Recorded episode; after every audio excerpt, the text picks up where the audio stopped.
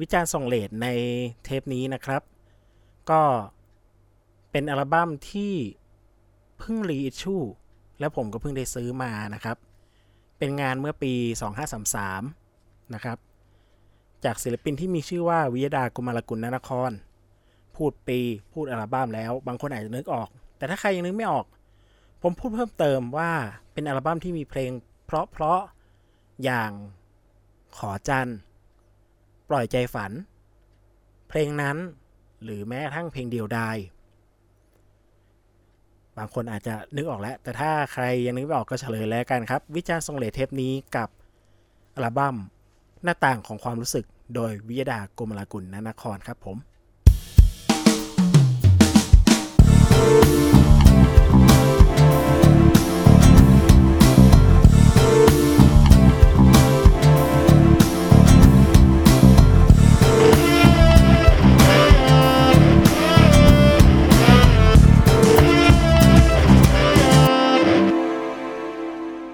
ครับ ผมออฟครับ จาก Bonus Track Podcast นะครับ นี่คือวิจารณ์ซองเลดรายการรีวิว อัลบั้มเพลงเก่าใหม่เท่ๆนะครับ เราหยิบมารีวิวหมดเลย กับอัลบั้มหน้าต่างของความรู้สึกโดยวิยดากรมารกุลนนครครับ ก่อนจะเริ่มนะครับ ก็ต้องขอออกตัวก่อนว่าเทปนี้เนี่ย ผมจะไม่ได้ลงรายละเอียดจนกระทั่งแบบเป็นข้อมูลแบบเป็นข้อมูลจริงๆเชิงลึกขนาดนั้น อาจจะพูดลึกแหละ แต่ว่า จ้งไว้ก่อนว่า เป็นข้อมูลที่ได้มาจากข้อมูลเบื้องต้น และเป็นข้อสังเกตจากข้อมูลเบื้องต้นมากกว่า อาจจะไม่ใช่ข้อเท็จจริงทั้งหมดทั้งมวลนะครับ โดยในเฉพาะในส่วนที่มันเป็นเบื้องหลังการทำงานของอัลบั้มนี้ เพราะต้องสารภาพตรงๆตรงว่าปี 2533 นั้นผมก็อายุยังไม่ได้เยอะเท่าไหร่เนาะนะครับ ดังนั้นจึงเป็นเรื่องในเชิงของชวนคุยกันในจุดข้อสังเกตปลีกย่อยของงานของคุณตุ๊กวิยดา ทั้งชุดนี้รวมถึงชุดก่อนหน้ามากกว่านะครับ อัลบั้มหน้าต่างของความรู้สึกนั้นวางแผงในปี 2533 ครับ ทิ้งจากงานชุดก่อนหน้า คือชุดยังไม่ลืมผู้รู้ใจอยู่แค่ 1 ปีเองนะครับ แต่ที่น่าสนใจคือ 1 ปีที่แตกต่างกันเนี่ยเขาไม่ได้แบบเป็นงานทีมเดิมแล้วแบบเออออกอัลบั้มต่อเนื่องอะไรเงี้ย แต่ว่างานชุดเนี้ยเปลี่ยนทีมงานทั้งชุดเลยนะครับ โดย 2 ชุดก่อนหน้าของวิยดานั้น ทีมทำเพลงเป็นทีมของตุ่นแต้มนะครับพูดง่ายๆนะฮะก็คืออคุณตุ่นพลเทพสุวรรณบุญ แล้วก็ชลัดเฟื่องลมนะครับ ซึ่งจากปากคำของพี่ที่เขาโตกว่าผม แล้วก็มีโอกาสได้สัมผัสช่วงเวลานั้นของอัลบั้มนั้นนะครับ อันนี้ก็ยกเครดิตให้พี่เล่ๆนะครับ เคยพูดถึงกันเรื่องอัลบั้มนี้อยู่ พี่เล่เล่กล่าวว่าอัลบั้มยังไม่ลืมผู้รู้ใจเนี่ยณนะตอนนั้นยอดขายก็ไม่ได้สูงนักนะครับ ดังนั้นเทปอาจจะไม่ได้ค่อยมีเยอะนะครับ ในตลาดมือสอง แผ่นเสียงก็หายาก ที่หาเจอกันง่ายๆ อาจจะเป็นพวกแผ่นตัดพวก 3 เพลง 4 เพลงอะไรเงี้ย ส่วนซีดีอัลบั้มนี้ยังไม่เคยมีการผลิตในรูปแบบซีดีมาก่อน อันนี้จากข้อมูลพี่เล่ๆนะครับ ดังนั้นอัลบั้มชุดที่ 2 ของคุณตุกวิยดาเนี่ย ชุดยังไม่ลืมผู้รู้ใจเนี่ย เรียกได้ว่าอาจจะถูกพูดถึงน้อยทั้งในปัจจุบัน และก็ในอดีตเองก็อย่างที่กล่าวข้างต้นนะครับว่าแบบยอดขายไม่ได้สูงนะครับ แต่ถามว่าชุดนี้ดีไหมดีนะ ไว้มีโอกาสผมอาจจะหยิบมาพูดถึงในวิจารณ์ทรงเลทเทปถัดไป ถ้ามีโอกาสนะครับ ส่วนหนึ่งที่ งานชุดที่ 3 ของวิยดา หน้าต่างของความรู้สึกนั้น ไม่ใช่ทีมของตุ่นแต้มเดาว่าอาจจะเพราะช่วงนั้น ทั้งคู่ติดงานให้ศิลปินอื่น และค่ายอื่นด้วย เพราะว่าในปี 2532 ช่วงที่ใกล้ๆหลังจากอาออกอัลบั้มยังไม่ลืมผู้รู้ใจของตัววิยดานะครับอาแต้มออกอัลบั้ม เงาเงาๆก็เอามาฝากกับค่ายเครียเทียรวมถึงนำศิลปิน คนหนึ่งที่เพิ่งออกอัลบั้มชุดแรกมา พร้อมกับมีหนัง ไปทำงานที่เครียเทียและพร้อมจะออกด้วย แต่ว่ากลายมาว่าค่ายปิดไปก่อนไม่ได้ออก คนคนนั้นคือกบทรงสิทธิ์รุ่งนพคุณศรีครับ และงานที่ไม่ได้ออกที่เคลียร์เทียตอนนั้นน่ะเขาก็ เอามาออกที่แกรมมี่แทน โดยมีการปรับเนื้อเพลงปรับเปลี่ยนอะไรประมาณหนึ่งบางส่วนอยู่นะครับ ซึ่งข้อมูลเนี้ยผมเพิ่งเปิดดูรายการร้านประจำนะครับ เทปที่พี่กบได้มาออกแล้วก็ได้บอกเล่าถึงชีวิตช่วงนั้นไว้ แต่นั่นแหละครับไม่ว่าจะด้วยเหตุผลอะไรซึ่งเราก็ไม่รู้นะครับ แต่สิ่งที่เกิดขึ้นคือทีมทำเพลงชุดนี้เปลี่ยนไปทั้งทีมครับ โปรดิวเซอร์เป็นคุณอ้อมชุมพลสุปัญโญ แห่งวง Infinity นะครับ ซึ่งนอกจากตัวคุณอ้อมแกเองเนี่ย ก็สมาชิกของ Infinity ก็ยกมากันอย่างคับคั่งครับ ไม่ว่าจะเป็นคุณอ๊อดสรายุทธสุปัญโญ ในตำแหน่งคีย์บอร์ด เทวัญทรัพย์แสนยากร ในตำแหน่งแซกโซโฟนครับ โห ไม่แน่ใจถ้าคนฟังรายการนี้แล้วเป็นยุคใหม่ๆ ยังคุ้นชื่อนี้กันอยู่ไหมเนาะเทวัญทรัพย์แสนยากร เพราะว่าถ้าเป็นคนที่แบบเกิดหลัง 90 ไปแล้วอะชื่อเทวัญทรัพย์แสนยากรอาจจะไม่ได้ mass เท่าช่วงนั่นแหละ ช่วงที่ผมพูดถึงคือช่วงต้นยุค 90 เลยแล้วนะครับ คนอาจจะแมสมือแซกอาจจะเป็นอีกคนหนึ่งมากกว่านะครับอะกลับมาที่อัลบั้มต่อ มีคุณยงยุทธมีแสงนะครับ ที่เป็นสมาชิก Hot Pepper Singer แล้วก็เคยเป็น Touring Member ของ The Impossible เล่นทำเป็ด แล้วก็คุณวรลิศเล่วิสุทธ์อ่าเป็นทำโปรแกรมกองนะครับ ชุดนี้ใช้เป็นกองโปรแกรมไม่ได้แบบเป็นเล่นสด ซึ่งอันนี้ยกมาจากวง Infinity ทั้งนั้นเลยนะครับ เป็นชุดไลฟ์อัพ Infinity ในยุคนั้นนะครับ แล้วก็มีอาจารย์ซาปานพุ่ม เป็นญาติพี่น้องในตระกูลปานพุ่มร่วมกันกับอาจารย์เล็กแล้วก็พี่แมวนะครับ ซึ่งอาจารย์ซาเนี่ยปัจจุบันแกเข้าเข้าเข้าที่เคยได้ยินข้อมูลมาปัจจุบันแกเป็นอาจารย์อยู่ที่ฝรั่งเศส แต่ก็มีบินกลับมาไทยอยู่บ้างนิดหน่อยนะครับ มาเล่นเบสให้อัลบั้มนี้ แต่อย่างที่ผมบอกครับ พอทีมทำเพลงเป็น Infinity สิ่งที่ ตามมาอย่างชัดเจนคือสไตล์การทำเพลงของอัลบั้มชุดนี้ เปลี่ยนไปจาก 2 ชุดแรกที่เป็นทีมตุ่นแต้มเอ่อชุดสองชุดแรกที่เป็นทีมของตุ่นแต้มนั้นน่ะทางดนตรีผมว่าจะเอนไปในทางซิตี้ป๊อป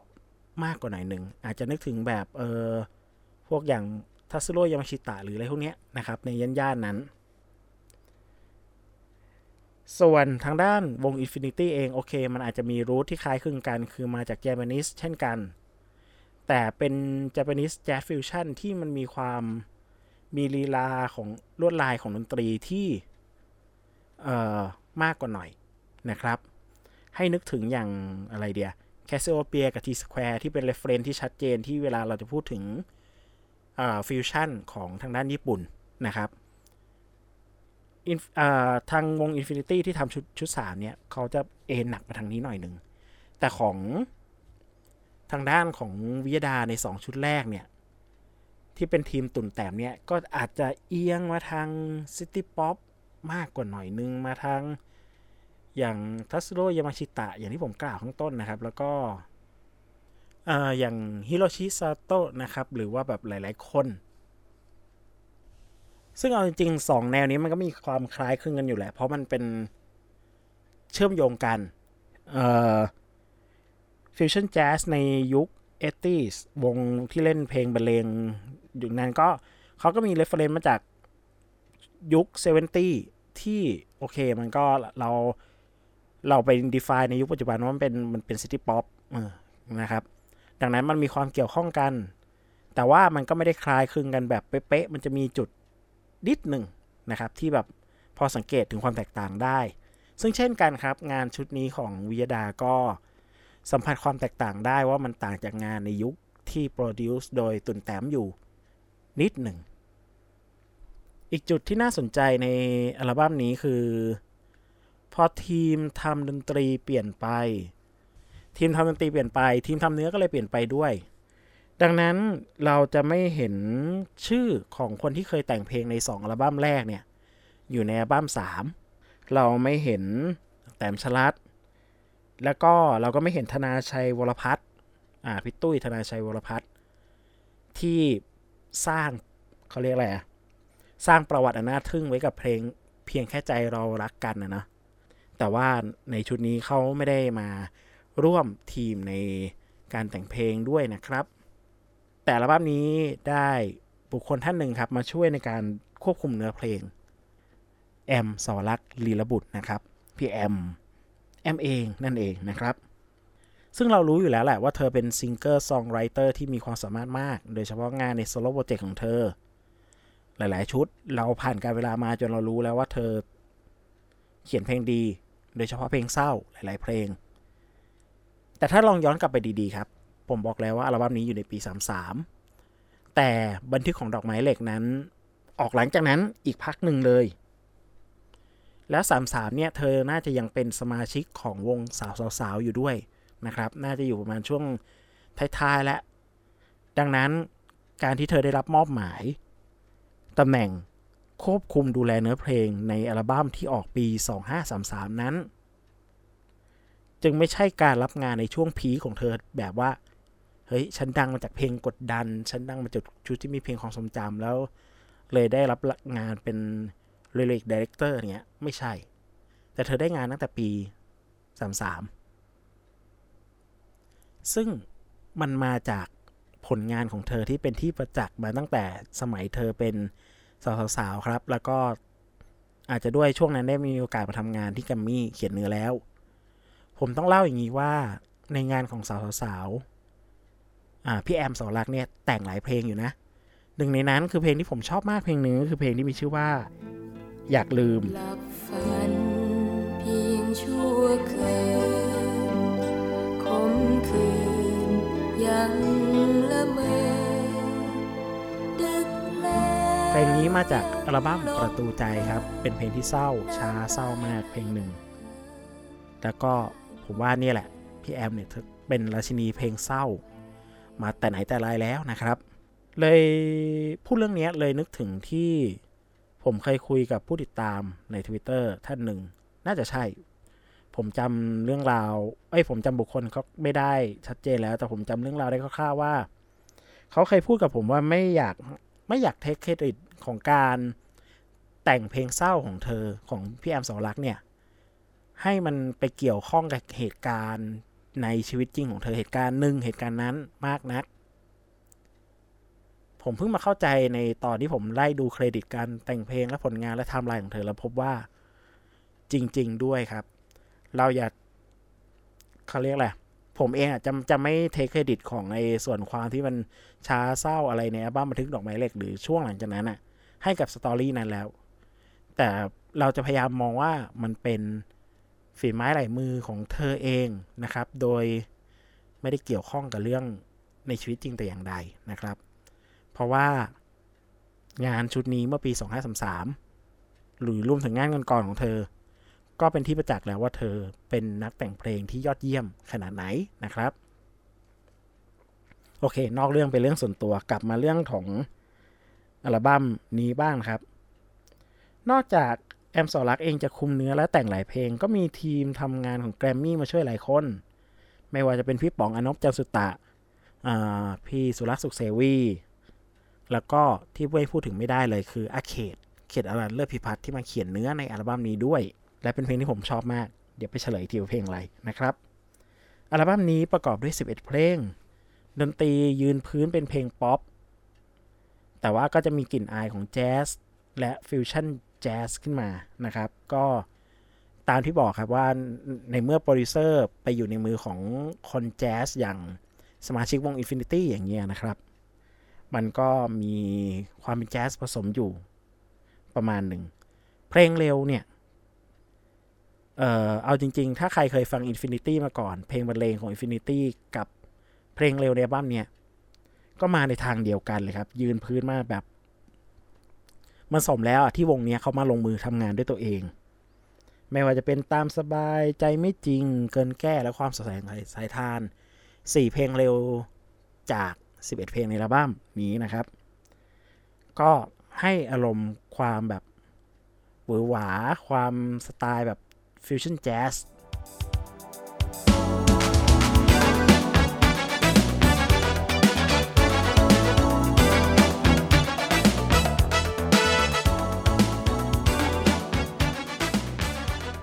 ความสนุกมันก็มีแบบอย่างเพลงเกินแก้ อยากให้ลองไปฟังดูนะครับจู่ๆขึ้น intro มาประมาณนึงแล้วจู่ๆ fade ลงแล้วขึ้น intro อีกชุดหนึ่งที่มันไม่เหมือนเดิม ผมก็งงเหมือนกันว่า มันเกิดจากอะไรมีอะไรไงเพราะผมก็ไม่ได้เคยหาข้อมูลเนาะแล้วก็เพลงเกินแก้เนี่ย เนื้อหา ผมว่าเนื้อเนื้อเพลงอะลงกับลงกับเมโลดี้ลงกับทำนอง ได้โอเคเลยนะ ผมมีจุดที่ชอบหลายจุด ส่วนอีกเพลงที่อยากพูดถึงนะครับ ใน part ของเพลงเร็วที่มีความเป็น jazz fusion เนี่ย ก็น่าจะเป็นเพลงความสดใสของสายธารครับ เพลงนี้ เป็นเพลงกึ่งบรรเลง มีท่อนอยู่แบบท่อนอยู่นิดเดียวเหมือนเหมือนเติมมาแล้วก็สุดท้ายก็กลับไปท่อนบรรเลงแล้วก็จบนะครับ เป็นเพลงที่ สามในสี่เป็นเป็นท่อนดนตรีส่วนใหญ่ แล้วก็เป็นการโชว์ band ของ Infinity อย่างแบบ เท่และอย่างแบบสนุก ใครชอบ sound fusion jazz เนี่ยสี่เพลงเร็วในอัลบั้มนี้อ่าโดยเฉพาะเพลงนี้ความสดใสของสายธารเนี่ยน่าจะตอบโจทย์ได้ดีนะครับ แต่จุดที่ผมจะพูดเนี่ยไม่ได้พูดถึงความเพราะของดนตรี ความเพราะของเนื้อเพลง แต่ผมจะพูดถึงเพลงเก่าๆเพลงนี้ในมุมนี้คือ ในมุมประวัติศาสตร์ยุคหนึ่งของแกมมี่ครับ อัลบั้มในช่วงนั้นตั้งแต่ปลาย 80 ถึงต้น 90 มันจะมีท่าบังคับอยู่ท่าหนึ่งครับ ว่าต้องมีสักหนึ่งเพลงที่จะพูดถึงสิ่งแวดล้อม ใช่ครับ ก็เพลงนี้เนี่ยนะครับความสดใสของสายทานนะครับ เพราะว่าเนื้อเพลงพูดแค่ว่า สายท่าน้ำสะอาด เย็นใสแมกไม้ดูร่มเย็น คงไม่เป็นแค่ฝันถ้าช่วยกันอย่างตั้งใจช่วยรักษาความสดใสให้สายทาน ใช่จบแค่นี้ ซึ่งหลายๆอัลบั้มก็จะมีเพลงหนึ่งเป็นท่าบังคับ อาจจะไปอยู่แท็กท้ายบ้าง เช่นเพลงนี้ แต่ก็มีบางเพลงที่อยู่แท็กแรกเลยของอัลบั้มยกตัวอย่างเช่น เพลงต้นไม้ของสุรศรีทิกุลอัลบั้มคนดนตรี หรืออย่างเพลงวันใสๆของกบทรงสิทธิ์ในอัลบั้มกบใสๆเนี่ยแหละนะครับ ที่อยู่แทร็กแรกเลย และแถมเป็นเพลงโปรโมทด้วยนะ ดังนั้นเราไปสังเกตดูว่าในงานของแกรมมี่ในช่วงปลายยุค 80 จนถึงต้นยุค 90 นั้น มีเพลงไหนบ้างในชุดเหล่านั้นที่พูดถึงสิ่งแวดล้อมนะครับ ลองไปดูแล้ว เออลองสังเกตกันว่าเป็นอย่างที่ผมว่าไหมว่า มันต้องมีอย่างน้อยหนึ่งเพลงอะข้ามมาในส่วนของเพลงกลางๆ ไปจนถึงเพลงช้ากันบ้างนะครับ ซึ่งจุดหนึ่งที่ต้องพูดถึงนะครับ คือเนื้อหาเพลงในอัลบั้มไม่ว่าจะช้าจะเร็วก็ตามนะ เนื้อหาใน 11 เพลงของอัลบั้มนี้ถ้าไม่นับความสดใสของสายทาน ไม่นับเพลงอย่างสองคนที่เป็นเรื่องของคนที่แบบผ่านเรื่องราวร้ายๆมา แล้วก็แบบ ฉันจะไปต่อฉันจะมุกบอลหรือแม้กระทั่งเพลงอย่างปล่อยใจฝันที่เออแต่ปล่อยใจฝันจริงๆมันก็ไม่ได้แฮปปี้ขนาดนั้น แต่เขาแต่เนื้อหาเพลงมันเลือกที่จะแบบว่า ทิ้งสิ่งที่ทำให้มีความทำให้เราอะไม่มีความสุขแล้วก็ปลดปล่อยใจไปกับความสุขในปัจจุบันมากกว่า การแบบปล่อยให้ไปตามเพลงอะไรเงี้ย แต่นอกนั้นนะครับ ที่เหลือเนี่ย ไม่ใช่เนื้อหาของคนที่มีความสุขเลยครับ มันจะเป็นเนื้อหาของคนที่แบบ เอออยู่กับความเศร้า อยู่ความเดียวดาย อยู่กับความสัมพันธ์ที่มันมีปัญหา อยากจะสลัดมันออกไปอะไรต่างๆ ซึ่งจำนวนสัดส่วนเพลงตรงนี้มากกว่ายุคแรกๆสองชุดแรกของคุณตูวิยดาประมาณหนึ่ง ก็อันนี้อาจจะเป็นอิทธิพลอย่างหนึ่งที่มาจากทีมทำเพลงที่เปลี่ยนไปแล้วก็การ การที่อยากจะผลักดันและให้เพลงมันไปในโทนนี้ เนื้อหาไปในโทนนี้ ซึ่งก็เป็นเป็นในทัศนะของ lyric director อย่างคุณแอมสอรักที่จะพาไปทางนี้นะครับไหนๆพูดถึงเพลงปล่อยใจฝันแล้วนะครับ เสริมนิดหน่อย เพลงนี้เห็นเครดิตเขียนเนื้อร้องเป็นผู้ชายที่มีนามแฝงว่ากิดาการ ลองไปหาข้อมูลมาแล้วก็พบว่า พี่เอกธเนศเวลากุลนุเคราะห์ครับ กิดาการเนี่ยนามแฝงของเขานะฮะเออพี่เอกตอนนั้นก็น่าจะช่วงที่มาออกอัลบั้มกดปุ่ม กับแกรมมี่แล้วพอดีมั้งช่วงประมาณนั้นนะครับ ก็เลยมีโอกาสได้แต่งเพลงนี้ให้คุณตุ๊กวิยดานะครับ ในอัลบั้มชุดนี้นั่นเอง เมื่อครู่เราพูดถึงเพลงในโซนที่เป็นเพลงเร็ว แล้วก็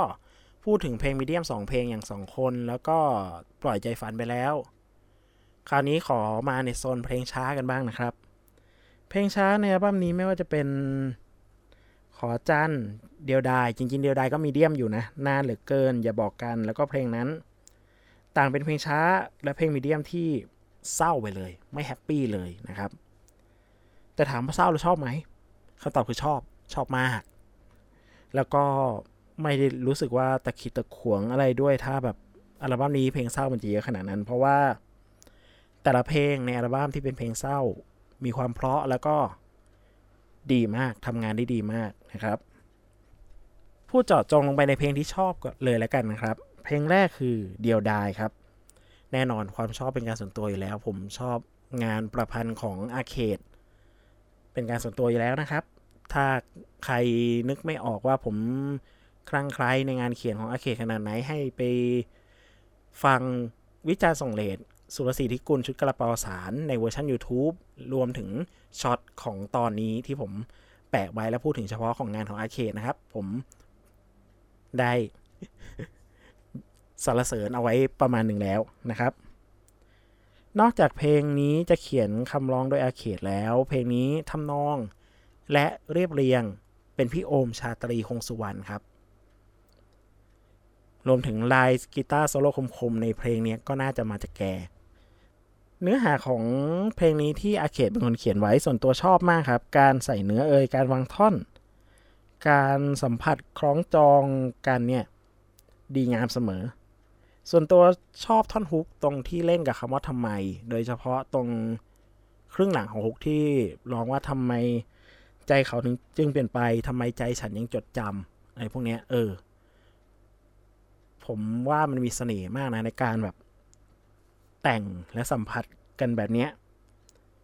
อีกจุดที่ชอบคือท่อนก่อนเข้าฮุกแรกเนาะเอ่อคือจะมีคำว่าเงียบงันสำเนียง มันลงกับเมโลดี้ได้ดีแล้วก็มัน มันชุดคำนี้มันต้องเป็นช่วงเวลายุคนั้นอะมันเป็นเสน่ห์ของยุคนั้นอะซึ่งไม่ได้ผมไม่ได้หมายความว่า เอ้ยคนยุคนี้แต่งอะไรแบบนี้ไม่ได้นะ แต่หมายถึงว่า มันเป็นภาษาที่เคยชิน มันเป็นภาษาวรรณกรรม ภาษา พูดของคนยุคนั้นเนาะลองมาดูวรรณกรรมของยุคนี้สิ ภาษาวิธีการพูดมันแตกต่างกัน ไม่ใช่มันไม่ดี ไม่ใช่มันดีไม่ดีนะ แต่แค่มันไม่ได้เหมือนกันนะครับ ดังนั้นการฟังเพลงยุคเก่า การเจอการใช้คำยุคเก่า มันบอกถึงค่านิยม การสื่อสารรวมถึงภาษาวรรณกรรมของคนในแต่ละช่วงแต่ละปีแต่ละยุคได้ ตัวอย่างที่ชัดอีกอย่างหนึ่งคือเพลงขอจันอีกเพลงที่เป็นเพลงเด็ดในอัลบั้มเพลงนี้เขียนคำร้องโดยพี่แอมสอรัตเพลงนี้เขายั่วล้อกับ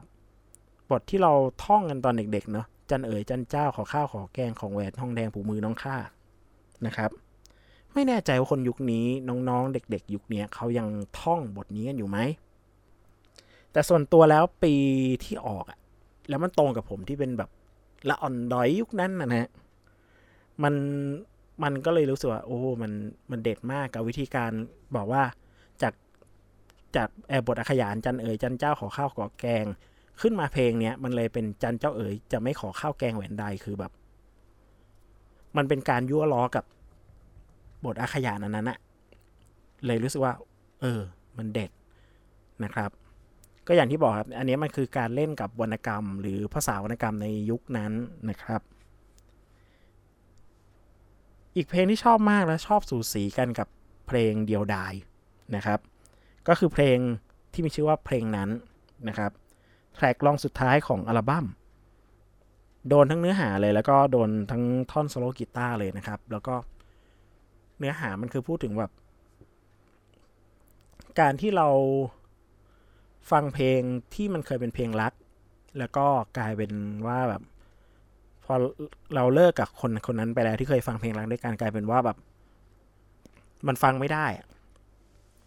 มันยังคิดถึงมันยังปวดร้าวอยู่นะครับ ซึ่งเป็นก็เป็นครูให้หลาย ๆ เพลงในยุคถัดมานะที่พูดถึงเรื่องนี้อยู่ แบบเบื่อเพลงรักเออเออหรืออย่างเพลงเศร้าหรืออะไรพวกนี้นะครับ แต่จุดสังเกตจุดหนึ่งที่น่าสนใจในอัลบั้มนี้นะครับ คือพอผมพูดถึงเพลงช้า เพลงช้าเนี่ย กับเพลงเร็วอะ่ะมันเหมือนโดนแบ่งกันมาอย่างชัดเจนว่าใครเป็นคนทำเพลงเร็วส่วนใหญ่ ประมาณสี่สาห้าเพลงสี่เพลงเป็น การแต่งทำนองและเรียบเรียงโดย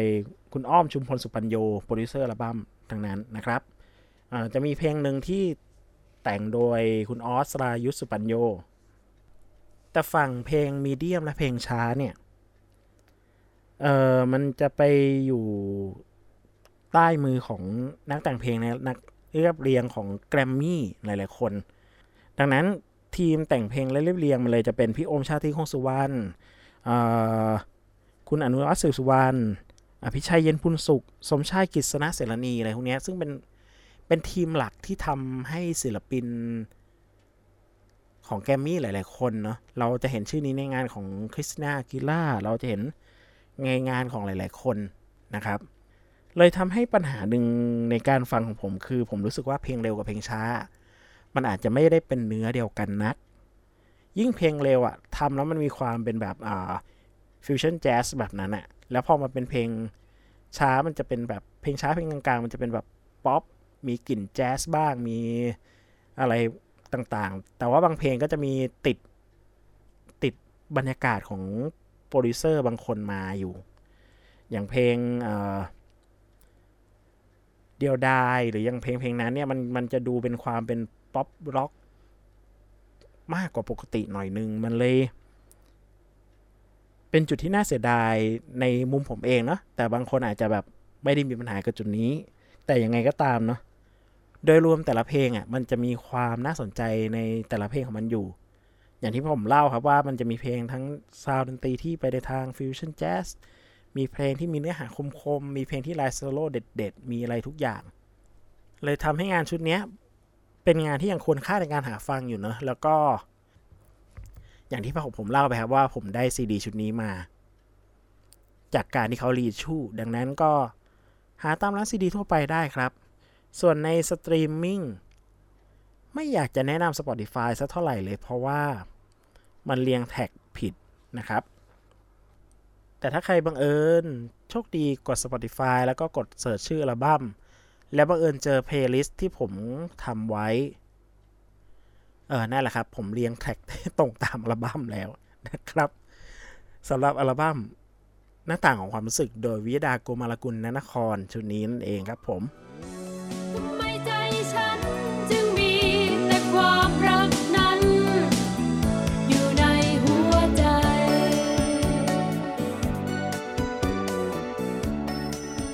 หมดทั้งมวลคือวิจารณ์ส่งเลทในเทปนี้ครับ ก็